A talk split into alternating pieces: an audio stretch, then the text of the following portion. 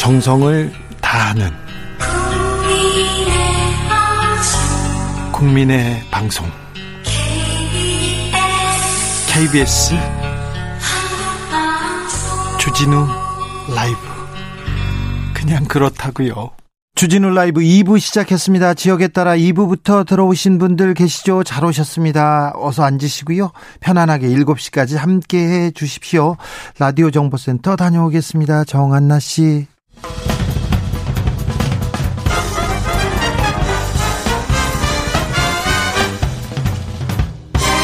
훅 인터뷰. 모두를 위한 모두를 향한 모두의 궁금증 흑 인터뷰. 대선 30여일 앞두고 첫 TV 토론이 열렸습니다. 4명의 후보 쏟아진 말말말 하루 종일 후보들의 발언 태도 화제가 됐습니다. 아, 여야 선대위에서는 어떻게 점수를 줬는지 직접 들어보겠습니다. 먼저 국민의힘 윤석열 선대위로 갑니다. 김병민 대변인 안녕하세요.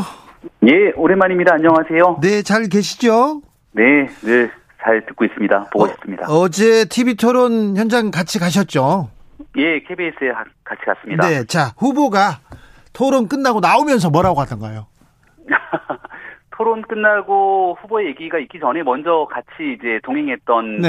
저희 선대 본부 관계자들이 있었고요. 네. 어, 후보님 오늘 토론 참 좋았다라고 얘기를 어, 모두 한 목소리로 건넸고 윤석열 후보도 어, 웃으면서 화답했습니다. 웃으면서 뭐라고 하던가요? 아이고 뭐 내가 다 끝내줬어 막 그러던가요? 특별하게 어, 구체적인 얘기는 하진 않았고 예. 어, 웃으면서 옆에 있는 사람들 같이 격려하면서 네. 그 자리를 마무리 졌고 나오자마자 바로 그 기자분들과의 백브리핑이라고 얘기를 하는 예. 어, 질의응답 과정들이 있었기 때문에 네. 아마 그 내용들 발언들을 아, 많은 국민들께서 다 지켜보셨을 거라 생각합니다. 자 TV 토론 자 점수로 매긴다면 예. 네, 저- 아 저희 점수를요. 네, 상대 평가 아, 기준으로 보게 되면 네. 우리가 왜 대학교에서 패스 페일 이렇게 과목들을 분류하기도 하는데 네. 뭐 단연코 윤석열 후보의 어저께 토론은 아, 패스 하는 어, 성적표를 받지 않았는가 싶습니다. 알겠습니다. 윤석열 후보 말고 또 다른 후보 누가 좀 잘했다 이렇게 생각하시는 분 있습니까? 어, 토론을 늘 잘한다고 평가받는 후보는 정의당의 심상정 후보가 아니었을까 싶고요. 네. 과거에 보여줬던 토론 실력을 여과 없이 또 심상정 후보가 정의당의 기준에 맞춰서 보여줬던 것은 아닌가 개인적인 생각을 갖고 있습니다. 예, 어제 토론에서 좀 가장 주목할 만한 장면을 뽑는다면요? 어, 아무래도 이 대장동에 관련된 내용에서 이재명 후보를 제외한 나머지 세 후보가 모두 국민들이 궁금해하는 대장동에 관련된 질문들을 계속 물었고요. 이재명 후보는 좀 회피하려고 했지만 결국 여기에 대해서 국민들의 궁금증을 해소시키지 못했던 대장동에 대한 질의응답 과정들이 단연코 어제 토론의 백미가 아니었나 싶습니다. 아, 그렇습니까? 그런데 김병민 대변인, 네, 윤석열 후보의 부친 집은요, 네. 왜 김만배 씨 누나가 사줬대요? 어, 그 당시에 있었던 일들에 대해서는 충분히 설명을 아니, 드린 바가 있는데요. 네, 또그 후에 네. 또 나온 음. 얘기 없습니까? 이게 뭐가 문제가 있거나 하면 그 이후로 수사기관이 나서든 또 정치권이 이 문제에 대해서 의혹을 제기하든 추가적인 이슈가 제기될 텐데 그런 일들이 아예 없지 않았습니까? 음. 중요한 건 결국 아니라고 얘기했던 김만배 씨가 구속되고 네. 남욱, 아, 기타 여기에 관련돼 있는 많은 사람들이 구속이 돼 있다는 사실이겠죠. 그래서 이 구속돼 있는 사람들이 문제가 있냐 없냐를 두고 따지는 가장 중요한 질문이 결국 이재명 후보가 이 대장동에 관한 입장을 어떻게 바라보느냐 이렇게 규결이 되는데 이 문제를 자꾸 답변하지 못하니까 심상정 후보가 묻지 않습니까? 진보 정당인 심상정 후보조차 알겠어요. 이재명 후보 무능 아니면 여기에 대해서 공범 둘 중에 선택에 관한 내용 어저께 참 토론을 지켜보는 국민들께서 평가리라 생각합니다. 자, 윤 후보, 어, 걱정했는데 토론 잘한다. 어, 네. 충분히 잘했다. 이런 얘기 뭐 지지자들 속에서 나오고 있습니다. 토론 준비는 어떻게 해왔습니까? 어, 토론은 대선 후보들 간의 토론이기도 하지만 네. 이를 지켜보는 국민과의 대화이기도 하거든요. 네. 국민이 궁금해하는 것을 대신해서 묻고 또 다른 후보가 묻는 일에 대해서 대답하게 되는 과정들을 거치는 건데 어, 결국은 정책 중심으로 어, 윤석열 후보가 끌고 가야 되는 미래 비전에 대해서 준비를 좀 쭉 충실하게 해왔고요. 또 왜 정권 교체가 필요한지 문재인 민주당 정권의 지난 4년의 문제 더불어서 어, 이재명 후보 같은 경우는 성남시장과 경기지사까지 10년의 도정 시정을 이끌었는데 네. 여기에서 국민들께서 궁금해하는 사안들은 무엇인지 이런 네. 일들을 꼼꼼히 따지면서 준비를 했습니다. 김병민 대변인 사실 윤석열 네. 후보가 달변이고 다변이고 말을 못하는 사람이 아니잖아요. 그래도 그렇지 않다고 어, 생각되도록 이른바 프레임을 씌웠던 여권의 여러 정치인들이 있지 않습니까? 네. 어제 토론을 지켜보면서 그렇게 얘기해왔던 정치인들이 꽤나 머쓱했을 것 같다는 생각이 듭니다. 그런데 그 말, 네. 말 잘하니까 맡겨도 되는데 너무 이렇게 보고하시더라고요, 질문을.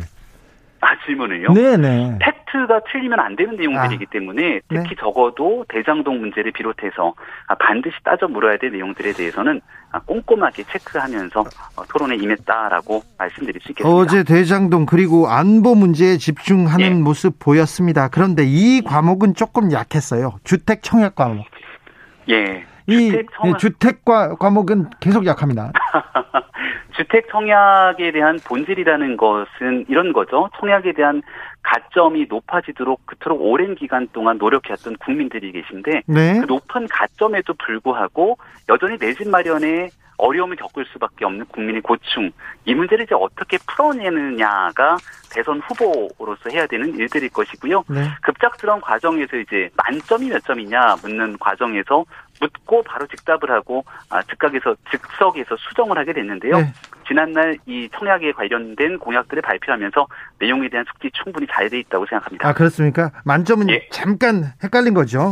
4자 이렇게 얘기를 하지 않았습니까? 네, 아, 네, 네, 네, 네, 네, 알겠습니다. 자, EU 텍소노미 이거 네. 모르 모른다고 했는데 아리뱅 그런데 네. 저도 이 EU 텍소노미는 잘 모릅니다. 그런데 저는 아리백은 압니다. 아, 그래요? 네. 음. 아리백 이거 모른다니 상상하기 어렵다 이런 이재명 후보의 또 비판도 있었습니다. 네, 어제 시청률의 총합이 한 40% 가까이 된다는 것 아니겠습니까? 예, 그렇습니다. 토론은 우리들끼리 하는 게 아니고요. 앞서 설명드렸던 것처럼 국민들과 함께 하는 겁니다. 네? 그래서 국민들께 이 내용들이 무엇이고 대통령으로서 이런 정책들에 대해서 어떤 의사결정을 내릴지를 친절히 설명해야 되는데 앞뒤 다자로 생략하고 나만 안다는 식으로 음. 상대방을 이 장학 퀴즈 내듯이 몰아붙이게 된다면 국민들에 대한 최소한의 배려가 없는 토론이다 저는 이렇게 생각하는데요. 이 내용의 가장 중요한 본질이라는 건 신재생 에너지만 가지고 네. 대한민국의 기업이나 이 에너지 생태계를 끌고 갈 수 있냐 마냐에 대한 문제거든요. 네. 결국은 문재인 정부의 이 탈원전이 옳았냐는 문제를 귀결야 되는데 이재명 후보가 감원전이라고 하는 애매모호한 이 용어들을 써가면서 그동안 좀 혼란스러운 모습을 보여줬던 내용들 이 에너지 정책의 본질은 여기 있지 않나 생각합니다. 아, 국민들이 판단하겠죠? 예. 9909님께서 윤 후보님 에너지 분야는 좀 공부를 더 하셔, 야겠더라고요 다른 후보들이 계속 묻더라고요. 얘기합니다. 자, 어제 네. 어, 저는 이 부분에 대해서는 굉장히 좀 평가를 하는데 배우자 논란이 굉장히 뜨겁고 컸는데 예. 어, 이 문제에 대해서는 토론에 올라오지 않았습니다. 네거티브를 자제하는 좀 모습도 보였고요. 자 네. 이유가 있었을 텐데요. 어제는 첫 번째 토론이기도 했고요. 네. 주제가 이제 짧은 시간에 주제가 너무 많았습니다. 부동산, 외교 안보, 또 경제에 관련된 얘기들까지 아, 같이 끌고 가야 되는 이슈들이 많았기 때문에 국민들께서 궁금해하는 사안 중심으로 토론이 이루어지지 않았나 싶고요. 네. 일각에서는 김혜경 씨 논란이 그토록 뜨거운데 왜 이 얘기하지 않았냐라고 얘기하시는 분도 계시지만 아직 이 문제는 좀 현재 진행형인 상황 아니겠습니까? 어, 시시각각 계속 뭔가 고구마 줄기 캐듯이 나오고 있는 일들이기 때문에 아마 이 일에 대해서는 충분히 이재명 후보 그리고 민주당 선대위가 여러 고민들을 가지고 국민 앞에 좀 솔직하게 네. 진실을 고백하는 시간 먼저 가졌으면 좋겠습니다. 마지막으로 2차 토론에 임하는 자세 부탁드리겠습니다. 네, 아마 다음 주가 될 것 같죠. 앞으로 2차 토론뿐만 아니라 법정 토론 외에도 여러 토론들이 진행될 것 같은데요. 어, 지난번 토론 시간이 조금 부족하지 않았나 싶고 여기에 대해서 국민들이 궁금해하는 내용에 대해서 회피하거나 말을 돌리지 말고 그 내용에 대한 진정성 있는 답변들을 국민 앞에 선보일 수 있도록 여러 후보들이 함께 노력하는 토론이 됐으면 좋겠습니다. 자, 어제 끝나고 TV 토론 끝나고 저기 맥주 한 잔 하셨어요? 9시면 네. 모든 곳이 문을 닫습니다. 그래요? 안타깝게도 토론이 10시에 끝났기 때문에 네. 어디 갈 데가 없었습니다. 네, 알겠습니다. 2차 예. 토론 기대해 보겠습니다. 또 네. 2차 토론 말고 양자 토론, 토론 더 보고 싶다는 사람들도 많고요. 윤석열의 생각, 비전 듣고 싶다는 사람들 많다는 것도 유념해 예. 주십시오. 예, 열심히 노력하고 준비하겠습니다. 5823님, 김병민 대변인 정말 말씀 예쁘게 잘하십니다. 주 기자님 다음으로 존경합니다. 이런 문자 왔습니다. 예, 감사합니다. 네. 주진우 라이브 애청자들은 김병민을 너무 편애하는 측면이 있어요. 네. 예, 고맙습니다. 네, 다음번에 뵙겠습니다. 네. 이번에는 민주당으로 가볼까요? 이재명 후보 토론 후기 어떻다고 보셨는지 그리고 어, 오미크론 준비는 변이에 대한 대응은 잘하고 있는지 다 물어보겠습니다.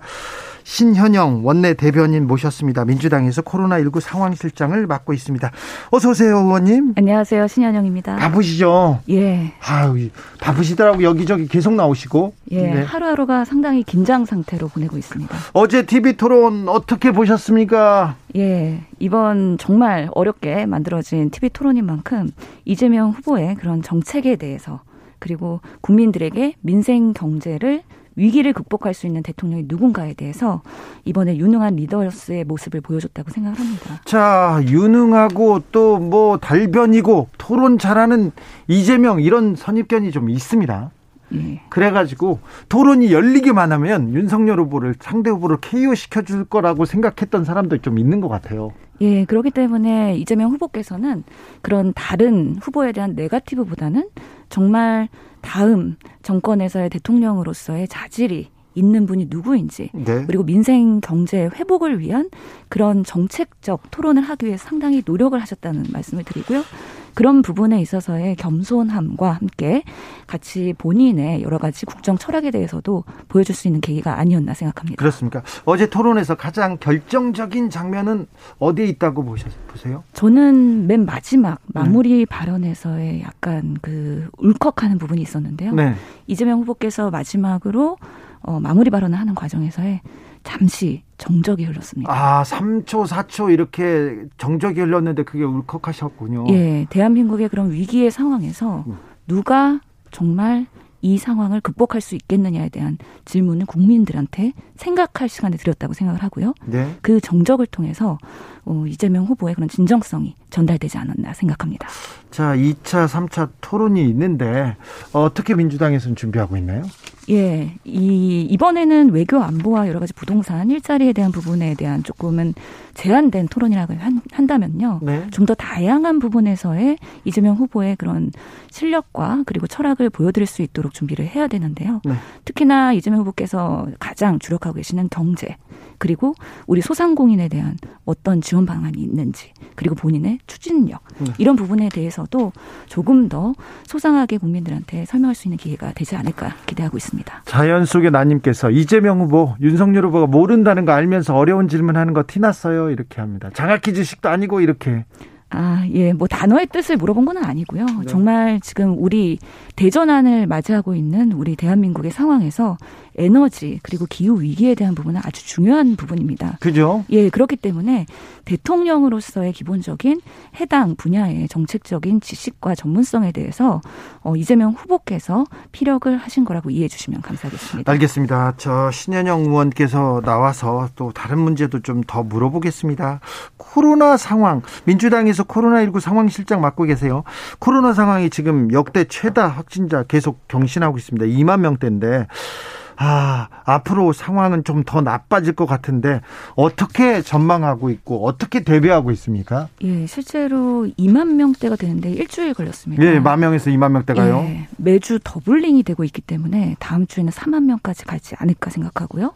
그 이후에는 10만 그리고 15만까지도 가겠다라는 예측은 나와 있는 상황입니다. 10만 명까지 가는 거 대비해야 됩니까? 생각해야 됩니까? 예, 항상 이 의료 체계라는 거는요. 네. 어, 최악의 상황까지 감당 가능하도록 준비하고 대비해야 국민들의 건강과 생명을 지킬 수 있다는 생각으로 예, 좀더 어, 그런 여러 가지 플랜 B에 대해서도 준비를 해야 되는 것이죠. 일본은 확진자 10만 명 넘었어요. 그런데 우리 10만 명 넘으면 10만 명 가까이 오면 우리 의료 체계가 이 감당이 가능합니까?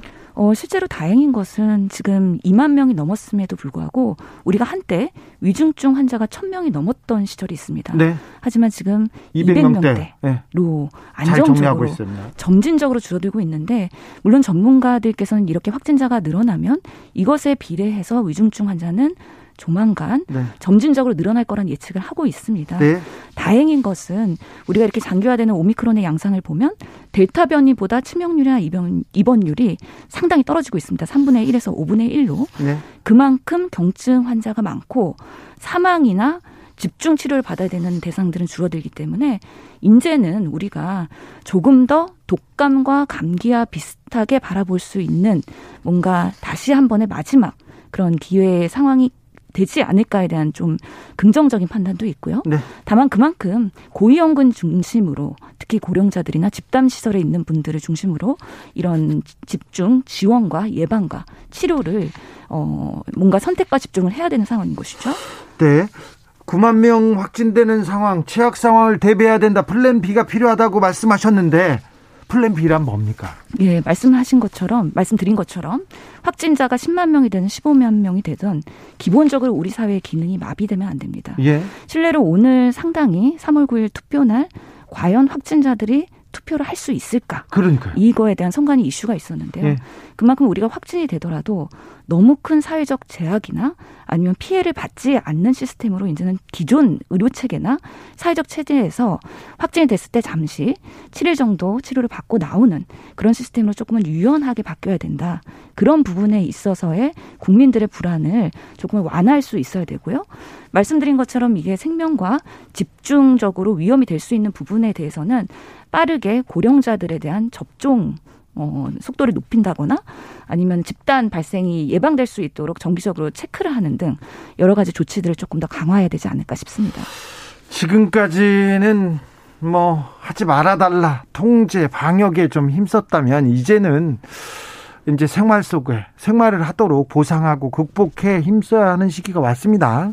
이재명 후보 계속 추경 이야기를 하고 있는데 어느 지점에 지금 어, 추경이 필요하다고 계속 강조하고 있습니까? 예, 우리가 생각보다 코로나가 장기화되고 있고 벌써 3년 차입니다. 예. 언제 끝날지는 누구도 확신할 수 없습니다. 그만큼 네. 우리가 방역을 최소한으로 유지해야 되는 또 어려움도 있습니다. 그렇기 때문에 이에 대한 피해 업종에 대한 충분한 보상이 담보되지 않으면 우리가 전 국민이 정말 적극적으로 참여하고 있는 여러 가지 사회적 방역의 협조에 대해서 지속적으로 요청하거나 협조를 어, 그렇게 담보할 수는 없다고 생각합니다. 네. 그렇기 때문에 충분한 선 지원 그리고 보상이 이루어져야 안정적인 우리 코로나에 대한 대응 시스템이 국가적으로도 작동될 거라고 생각하기 때문에 이재명 후보께서도 소상공인 지원에 대한 우선순위 그리고 방역 시스템에 대한 유지를 위한 비용 이런 것들에 대해서 적극적으로 확대를 주장하고 있는 것입니다. 적극적인 확대 다 좋습니다. 소상공인 지원도 좋은데요. 정부는 14조 추경을 국회에 제출했는데 이재명 후보는 35조 추경을 얘기하고 있습니다. 일단 민주당하고 정부하고 얘기를 먼저 해야 되는 거 아닙니까? 정부 입장은 우선 여야가 합의를 하면 감안을 하겠다는 입장인 것이죠. 네.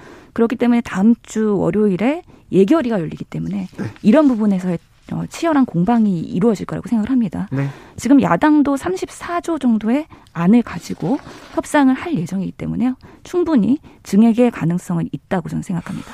자, 의원님이 국민 건강보험 얘기도 또, 또 전문가니까 하나 물어보겠습니다. 윤석열 후보가 국민이 차린 밥상에 숟가락만 얻는 외국인 건강보험 해결하겠다 이렇게 공약 냈던데 어떻게 생각하세요? 우리나라의 건강보험 체계가 상당히 합리적인 가격으로 좋은 서비스를 제공하는 건 사실입니다. 세계적으로도 좋은 제도라면서요? 예, 상당히 그렇기 때문에 자국민 그리고 외국인 모두 다 선호하는 보험 체계라는 거는 인정을 합니다. 그만큼 우리가 좋은 제도를 보완하기 위해서 새는 곳은 없는지 제도적으로 어, 고민을 해야 되는 건 사실이지만 그런 방식을 표현한 데 있어서 중국인 혐오를 어, 부추기거나 특정 민족에 대해서 지칭하는 거에 대해서는 아주 문제가 있다. 이런 방향으로서의 외국인 건강보험에 대한 문제점 지적하는 것은 네. 대통령 후보로서의 자질에 뭔가 그 적절하지 않은 표현이 아닌가라는 네. 상당한 문제의식을 갖고 있습니다. 선대 대변인인데 그래도 저기 이재명 후보하고 TV 토론에 대해서는 얘기를 하셨습니까? 저는 어제 TV 토론 준비를 할 때 이재명 후보와 같이 있었기 때문에 네. 어. 그 이후에는 아니었고요. 예, 오늘은 아직 뵙지 못했습니다. 2차 토론 또 뭐 예정돼 있는데 2차 토론은 이재명 후보가 어떤 모습을 보여줄까요? 이재명 후보께서는 국민들께서 신뢰할 수 있는 안정적인 모습을 지속적으로 보여드리는 것을 어, 목표로 하고 있습니다. 네. 실제적으로 국민들께서 이미 전문성과 그런 정책적인 실력에 대해서는 알고 계시기 때문에요. 네. 특히 상대방 후보를 배려하면서 네. 같이 연대와 협력을 할 수 있는 안정적인 모습을 지속적으로 보여드리겠습니다. 알겠습니다. 아, 또 의원님은 또 능력자니까 또 소상공인 자영업자들이 빨리 손실보상 받을 수 있도록 어, 좀 많이 힘써 주세요. 여당에서. 네, 더불어민주당에서 최선의 노력을 다하겠고요. 지금 또 여러 가지 방식으로 노력을 하고 있는 것들이 조만간 가시화되지 않을까 싶습니다. 코로나도 좀 잡아 주세요. 코로나에 대해서는 우리가 공존할 수 있는 시스템으로 좀 더 편안하게 받아들일 수 있는 네. 그런 시기가 올 때까지 저희가 최선을 다하겠습니다. 신현영 민주당 코로나19 상황실장이었습니다. 말씀 감사합니다. 감사합니다. 대선을 향해 외쳐라. 하루 한 소원. 주진우 라이브 청취자들이 보내주신 정치권에 바라는 소원. 하루에 하나씩 정치권을 향해 날려드립니다. 오늘의 소원은 2399님. 결혼, 출산, 경제생활 안정된 노후, 친환경 등 여성과 협력을 이루어야 하는 이 시대입니다. 여성을 존중하는 사회가 되길 소원합니다. 대선까지 D-33일 하루 한 소원 다음 주도 기대해 주세요.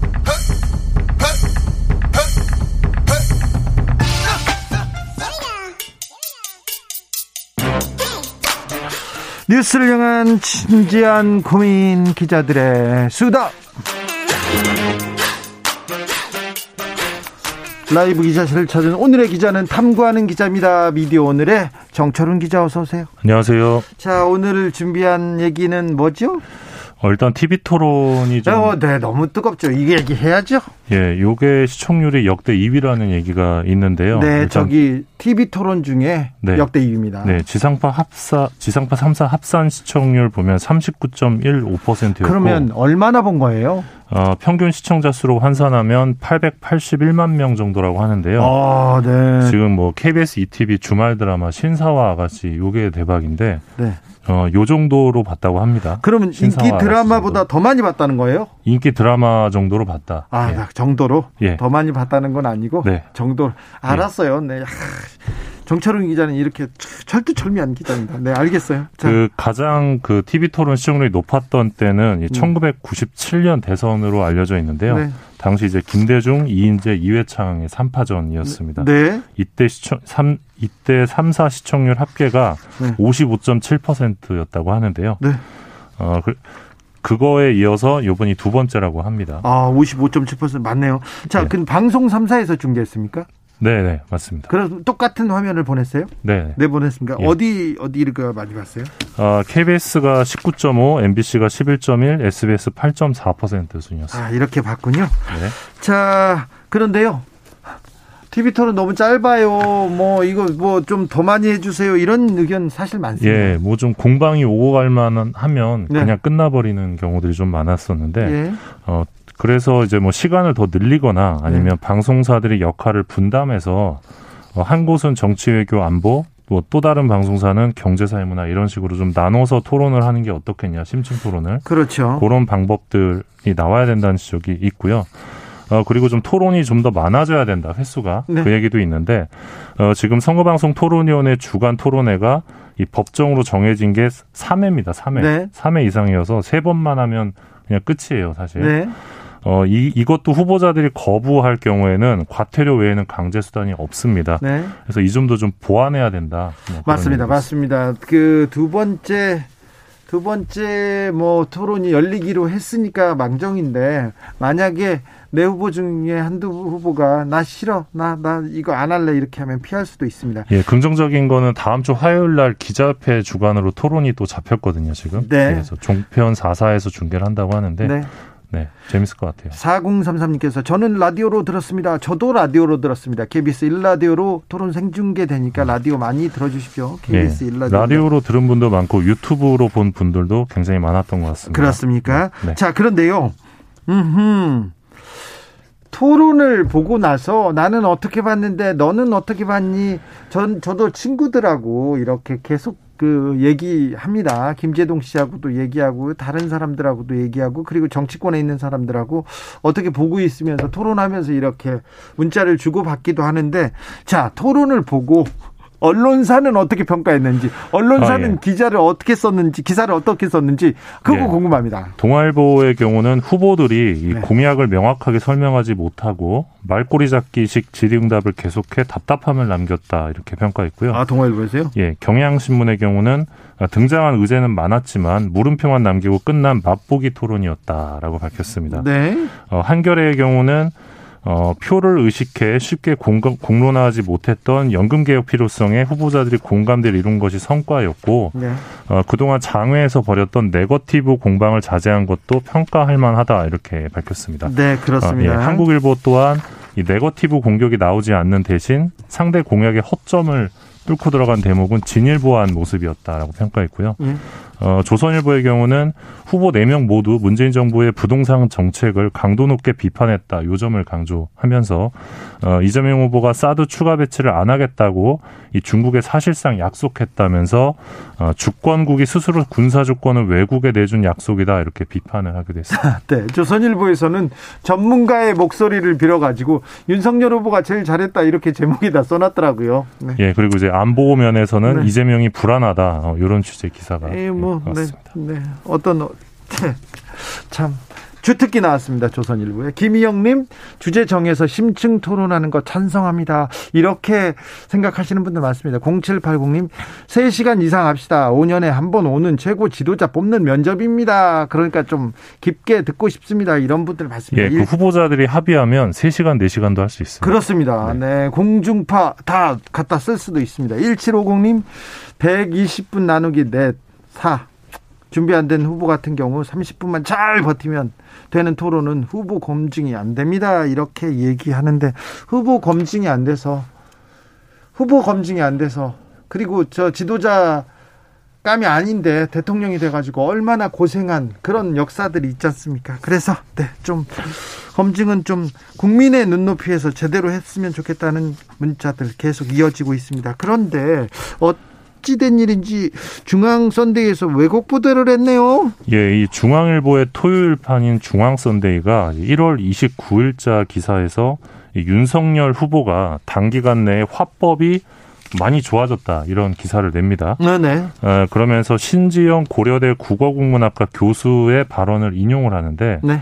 어, 윤 후보는 공적 자리에서 말하는 경험이 적었을 뿐 스피치 자체가 미숙한 편은 아니다. 네. 그리고 본인 노력을 통해 어떤 이런 등 구체성이 떨어지는 단어를 아, 크게 줄인 게 눈에 띈다 이렇게 평가를 했는데 이 대목을 이제 보도를 합니다. 예. 어 근데 기사가 나간 다음에 신지영 교수가 어 전혀 사실이 아니라 왜곡 보도다라고 밝혔는데요. 네, 어떻게요? 그러니까 중앙선대 기자 기자에게 전화가 와서 취재를 거절하고 대신에 이제 필요하다면 내가 뉴스공장에서 인터뷰한 대목을 인용하라라고 했다고 합니다. 네. 어 근데 어, 신 교수는 뉴스 공장에서 이 윤석열 후보의 경우 공적 말하기 훈련이 부족하다고 말했고요. 또 윤 후보가 구체성 떨어지는 말을 많이 하는 것이 특징이니 보완해야 한다라고 얘기했는데 기사에서는 완전히 반대로 나간 겁니다. 발언이. 반대로 썼네요. 예. 그러니까 비판적으로 얘기를 했는데 네. 좋아지고 있다고 긍정적으로 말했다고 기사화가 된 거예요. 자기 발언이. 중앙선대에서 이거 지금 왜곡한 거 아닙니까? 네, 이건 명백한 왜곡이고요. 더욱 이제 뉴스공장 인용 대목도 없어서 마치 이 신 교수가 어, 중앙선대랑 인터뷰를 인터뷰한 한 것처럼 예, 전혀 사실이 아니었고요. 그래서 중앙선대위 쪽은 어, 마감에 쫓겨 취지를 오해했다 이렇게 밝히면서 아니 마감에 쫓긴 것도 그건 몰라도 취지를 오해한 게 아니라 곡해한 거죠 왜곡한 거죠. 예, 그래서 이 대목을 온라인판에서 모두 삭제했고 내일자 지면에서 바로 잡습니다를 낼 예정이라고 합니다. 알겠어요. 네. 중앙일보 토요일판 중앙선대위. 네, 토요일판인데 중앙선대입니다. 네, 아무튼 이렇게 발언의 취지를 완전히 곡해하는 경우는 쉽지 않은데. 네. 예. 이런 일이 대선 때 많아요. 많습니다. 네. 어, 말을 지금 꼬리, 허리를 다 자르고 이렇게 하는 것 같은데. 네. 어, 0729님, 나도 윤석열 후보가 제일 잘하던데 조선일보가 왜 잘못되었나 이렇게 얘기하는데 그런데 윤석열 후보가 잘했다는 분도 있고요. 어, 그리고 또 이재명 후보나 심상정 후보가 잘했다는 분도 있고 그 다음에 또 안철수 후보가 잘했다는 분도 있습니다. 그런데 제목에다가 그렇게 써놨다는 겁니다. 조선일보는. 네. 다음으로 만나볼 이야기는요. 예, 대선 국면에서 이 방송사 항의 방문도 지금 이어지고, 이어지고 있어요. 이어져요. 지난주 토요일 날 더불어민주당 의원 6명이 YTN을 항의 방문했습니다. 무슨 이유로요? 이 뉴스가 있는 저녁이라는 시사 프로그램에서 1월 28일 1월 28일 본방송을 앞두고 이 대장동 의혹 핵심인 김만배 전 기자가 정영화 회계사와 대화에서 윤석열 후보를 언급한 녹취록을 제작진이 입수했다 이러면서 방송을 예고했는데 이게 안 나갑니다. 예. 안 나가서 민주당 의원들이 다음날 이 YTN을 찾아가서 어, 윤석열 후보 측의 압박을 받은 것인지 해명해야 한다라고 요구를 했습니다. 예. 어, 그러자 이제 전국 언론노조 YTN 지부에서 오늘 성명을 냈는데요. 어, 방송법을 위반한 명백한 보도 간섭이자 탄압이다 이렇게 민주당을 비판합니다. 그러니까 항의 방문 자체가 문제가 있었다는 것이고요.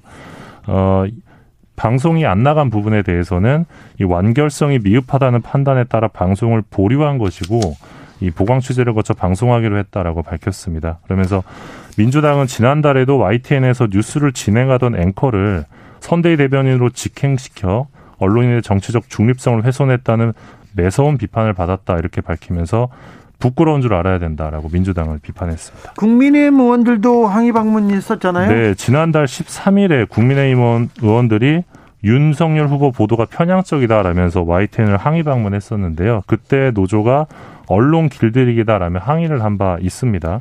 YTN 노조 입장은 여당이든 야당이든 이런 식으로 헛된 위력을 과시하지 말라. 우리는 누구의 압박을 받아 보도하는 그런 것이 아니다 이렇게 강조하고 있습니다. 그렇습니다. 네. 이거는 또 정치권의 언론사 방문 이 부분에 대해서는 좀 비판적인 시각을 견지하는 사람들이 많다는 것도 아, 유념하셔야 되는데 대선 때만 되면 이렇습니다. 검찰에 달려가고 언론사에 달려가고 다 또 이걸 또 기사화 시키고 뭐 그렇습니다. 네. 네. 자 많은 분들이 잊고 있었어요. 잊고 있었는데 네.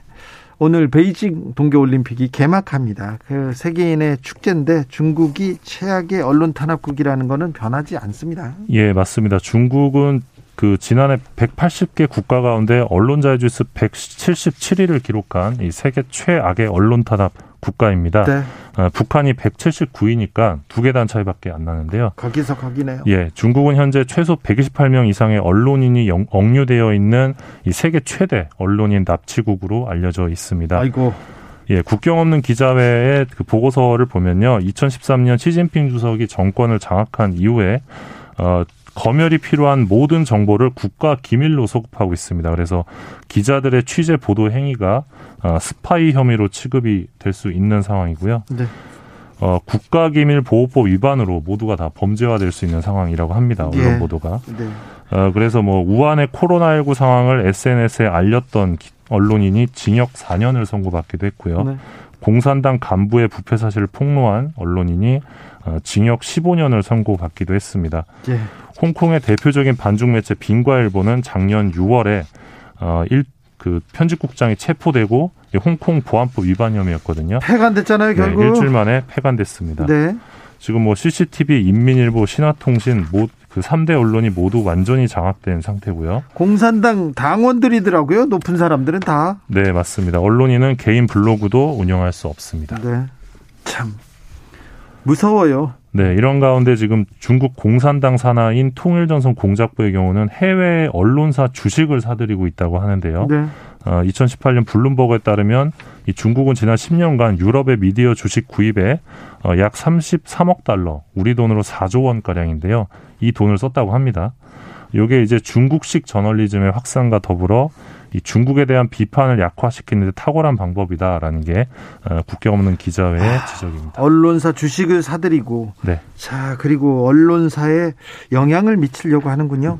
네, 보도 지침도 뭐 빈번하다고 중국인에서는 뭐 홍수나 뭐 태풍 피해 같은 경우도 많지 않습니까? 근데 네. 태풍 피해나 뭐 이런 자연재해도 따지고 보면 인재가 많잖아요. 대비를 할 수도 있었고. 근데 네. 이런 얘기 하지 않습니까? 잡혀갑니다. 네, 맞습니다. 비 많이 왔다고 해도 이렇게 보도에도 막 잡아갑니다. 예, 작년 7월에 나왔던 보도 지침인데요. 뭐 허단성을 강타한 폭우와 관련해 보도 초점을 재난 후 회복으로 전환한다. 그리고 사전 허가 없이 시신이 보이는 사진을 게재하거나 지나치게 슬픈 어조의 보도를 해서는 안 된다 이런 보도 지침도 있었습니다. 네, 보도 지침 저는 어떤 정치인이 생각나네요. 우리 정치인 말입니다. 2399님 안녕하세요. 저는요, 국민의 마음을 편안하게 해줄 후보가 누구인가를 토론 내내 생각하게 되었습니다. 감사드립니다. 7688님, 다 떠나서 자기가 공약한 것은 정확하게 이해하고 설명하고 반대 논리를 설득할 수 있는 후보를 뽑아야겠다는 생각이 든 토론이었습니다. 안정민님 토론이 이슈가 되다 보니까 오늘 입춘에 대한 얘기는 없네요. 오늘 입춘입니다. 입춘 대기를 하시고 계시죠. 입춘인데 어, 너무 추워요. 네 그런 얘기도 많이 듣, 듣, 들었습니다. 어, 따뜻하게 조심히 잘 가십시오. 미디어 오늘 정철은 기자 함께했습니다. 감사합니다. 고맙습니다. 교통정보센터 다녀올게요. 오수미 씨.